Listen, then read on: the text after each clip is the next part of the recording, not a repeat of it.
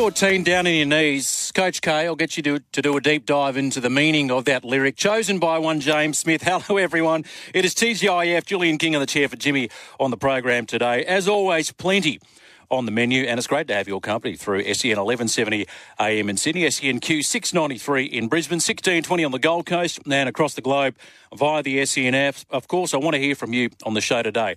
The open line number, free call 1300 01 1170 and the all important text line 0457 736 736. We've got 100 bucks cash to give away on the program today thanks to Tristan and Top Sport, as well as a Cygnett Boost power bank valued at 44.95. Cygnett Boost power bank will keep your phone, tablets, and earbuds powered 24 7. And look, you know, we resisted but sadly we lost. Coach K is back with another dose of Who Am I? And the winner today will get tickets for you and three mates to the Golden Eagle at Rosehill Gardens on Saturday, 4th of November. Tickets at theraces.com.au. How good is that? And of course, we can't do this without the help of our wonderful sponsors, SBS Fence and Toilet Hire. So thank you to SBS Fence and Toilet Hire as well. 0457 736 736, the text line number. On the show today, uh, Leo Shanahan from Freshwater Strategy will be along for our fortnightly Friday chat, looking at all things business of sport. Very much looking forward to that today. We're discussing the launch in Australia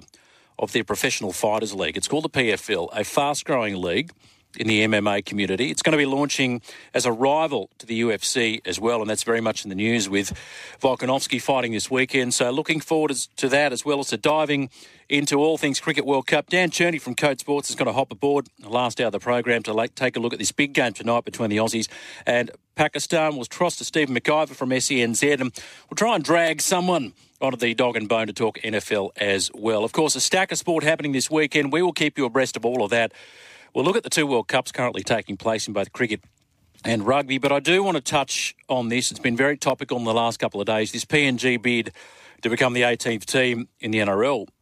Now, in case you missed it, and go to sen.com.au if you didn't hear it. Fascinating chat this morning with Matty White, he had with their bid chief, Andrew Hill. Uh, Michelle Bishop's report with Vossi and Brandy yesterday made waves, didn't it? And this bid has, has long been seen as one of the favourites, if not the favourite, to land the next NRL licence. And mainly due to the Australian government's push behind it and the funding that they're going to put towards it. And despite this, a PNG team based in Port Moresby, look, it has been criticised by many, and you think about the logistical concerns and fan support for the side. There's a chat that there's going to be based in Cairns. The bid will likely be confirmed as the next franchise in the coming months. Likely entry date for either 2027 or 2028. We know Prime Minister Albo, he wants a Port Moresby based team. He's been vocal about that. As we said, games also to be played in Cairns. And part of the reason is it's a way to counter China's growing influence in the region. There's been a lot of money committed to this. And Albanese has reportedly indicated privately that they're prepared to help underwrite a team in PNG for up to $25 million a year. And a federal government spokesperson told foxsports.com.au Australia recognises the importance of rugby league to Papua New Guinea and its significance for the relationship between our two countries. The Australian government has agreed to explore how it can work with the PNG government to support its bid to enter the NRL. So think about the Hunters, right? PNG Hunters. Do you remember they joined the Q Cup uh, way back in 2014? They won the title in 2017. And that was the same year that the national side made the quarterfinals of the Rugby League World Cup. And look, I understand it's a divisive issue. There's been plenty of feedback on this station the past day and a half. Firstly, I'll say this. It doesn't sit comfortably with me that a competition that proclaims to be the National Rugby League exists purely on the eastern seaboard. But let's look at the pluses, okay, for a PNG bid. We know it's the only country where rugby league is its national sport. And I've long said, long said, that you take a sport to where there is a hungry market. Then worry about the details later. And PNG is a hungry market. As for soft power, this term that you've heard a lot of, you know, that is the reality of the modern world. Soft power plays happen everywhere. This is the nature of geopolitics. And look, I, don't want to delve too deeply into the political aspect of this. It's Friday. It's not really what we do here. But, you know, you think about China's military build up, that continues. Do you remember last year? They entered into that security pact with the Solomon Islands. Parking shifts up the coastline, much to the chagrin of Fletchy's darling Penny Wong. So for Australia, an NRL licence for Papua New Guinea would be part of a, a broader strategy to, to boost its soft power in the region. Because what that would do is it would strengthen cultural ties with a regional partner. Plenty of popular support in Port Moresby for it. And perhaps it'll ensure that PNG is more likely to align itself with Australia than any other power. And what about pathways, you say? Well, this is what Andrew Hill had to say this morning, speaking to Matty White. We're just focusing purely on, on what we need to do in, in PNG, focusing on you know, processes, infrastructure, focusing on our player pathway and development. Uh, there's a lot of work to do in that area. Generally speaking, in terms of government support, our consortium is not an individual or a group. Our, our consortium is the PNG government. Uh, the Prime Minister is right behind, uh, and the Sports Minister for PNG. And so they're the ones who are leading our bid. And of course, the Australian government are on record saying they want to help the PNG government with the application to become the 18th team. It's a big job, and I think people in Australia probably we take for granted across all sport how great our sporting network is, how great our junior coaching structures are, the framework for all athletes of all sports. Uh, across the Pacific, that uh, that's not as strong. So, not as sexy for the media headlines, but certainly what we're trying to focus on and not get too distracted by all the other headlines is implementing a coaching framework, a game day structure for junior participants over there. Yeah, Andrew Hill speaking to Matthew White this morning. So he's addressed that. He's focusing on pathways. You hear these terms, game day strategies, and the rest of it. Work to do. I'd like to see the introduction of a women's team as well. And I'd like to see an investment by the Australian government in PNG to advance social development in the country. These guys are going to be rock stars. You know, use that influence, push for health outcomes, boost tourism, improve infrastructure. I want to hear your thoughts on that today. Are you still happy to talk about it or are you a bit over it? PNG becoming the 18th team in an expanded NRL competition. 0457 736 736. 100 bucks cash to give away, Cygnett Boost Power Bank. And later on, as I mentioned, Who Am I? We've got a couple of tickets to the races as well. Big game tonight in the Cricket World Cup, Australia, Pakistan. You know, Pakistan's very much like that box of chocolates in Forrest Gump. You never know what you're going to get. Do you reckon they turned a corner the other day, the Aussies? They looked flat for part of that game against Sri Lanka. They finally put it together. I think off the back, too, of, of David Warner's outstanding fielding. You know, fielding can really lift a side.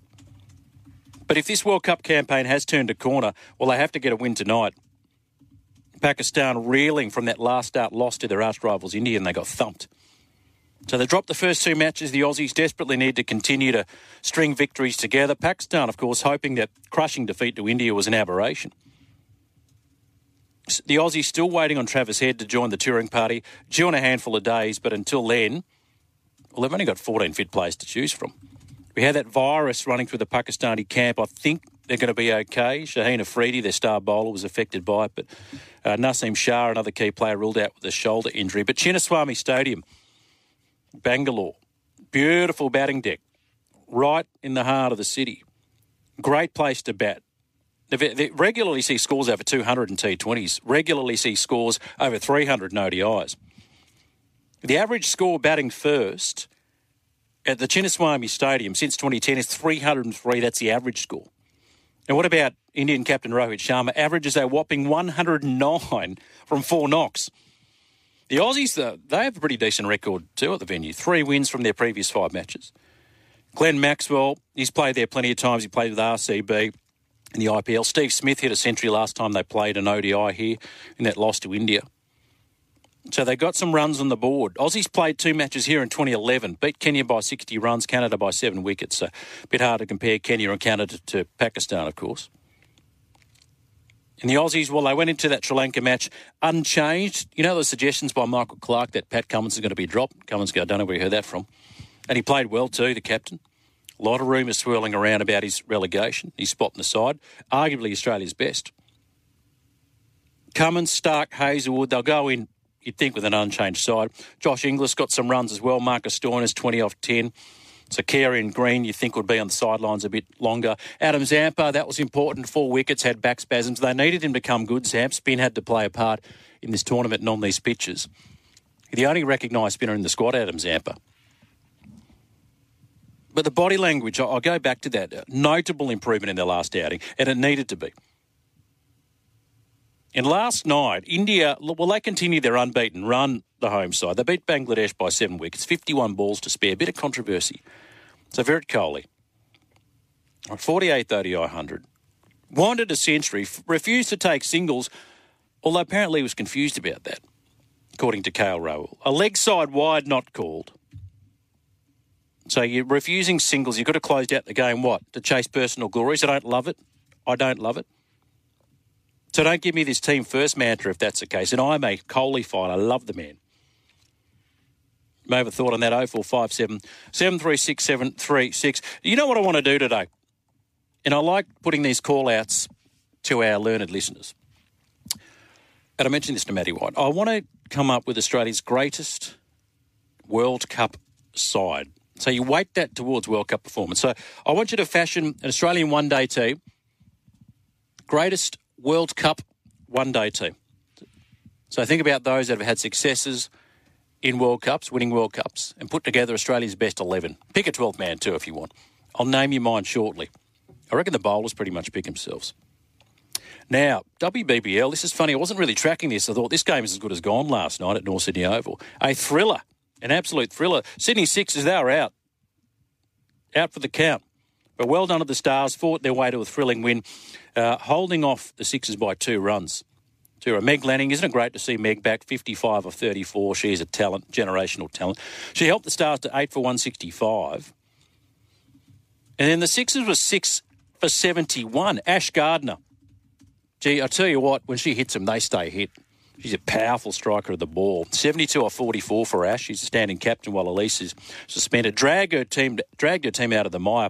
An 84 run seventh wicket stand with Maitlan Brown. Hit 35 of 22.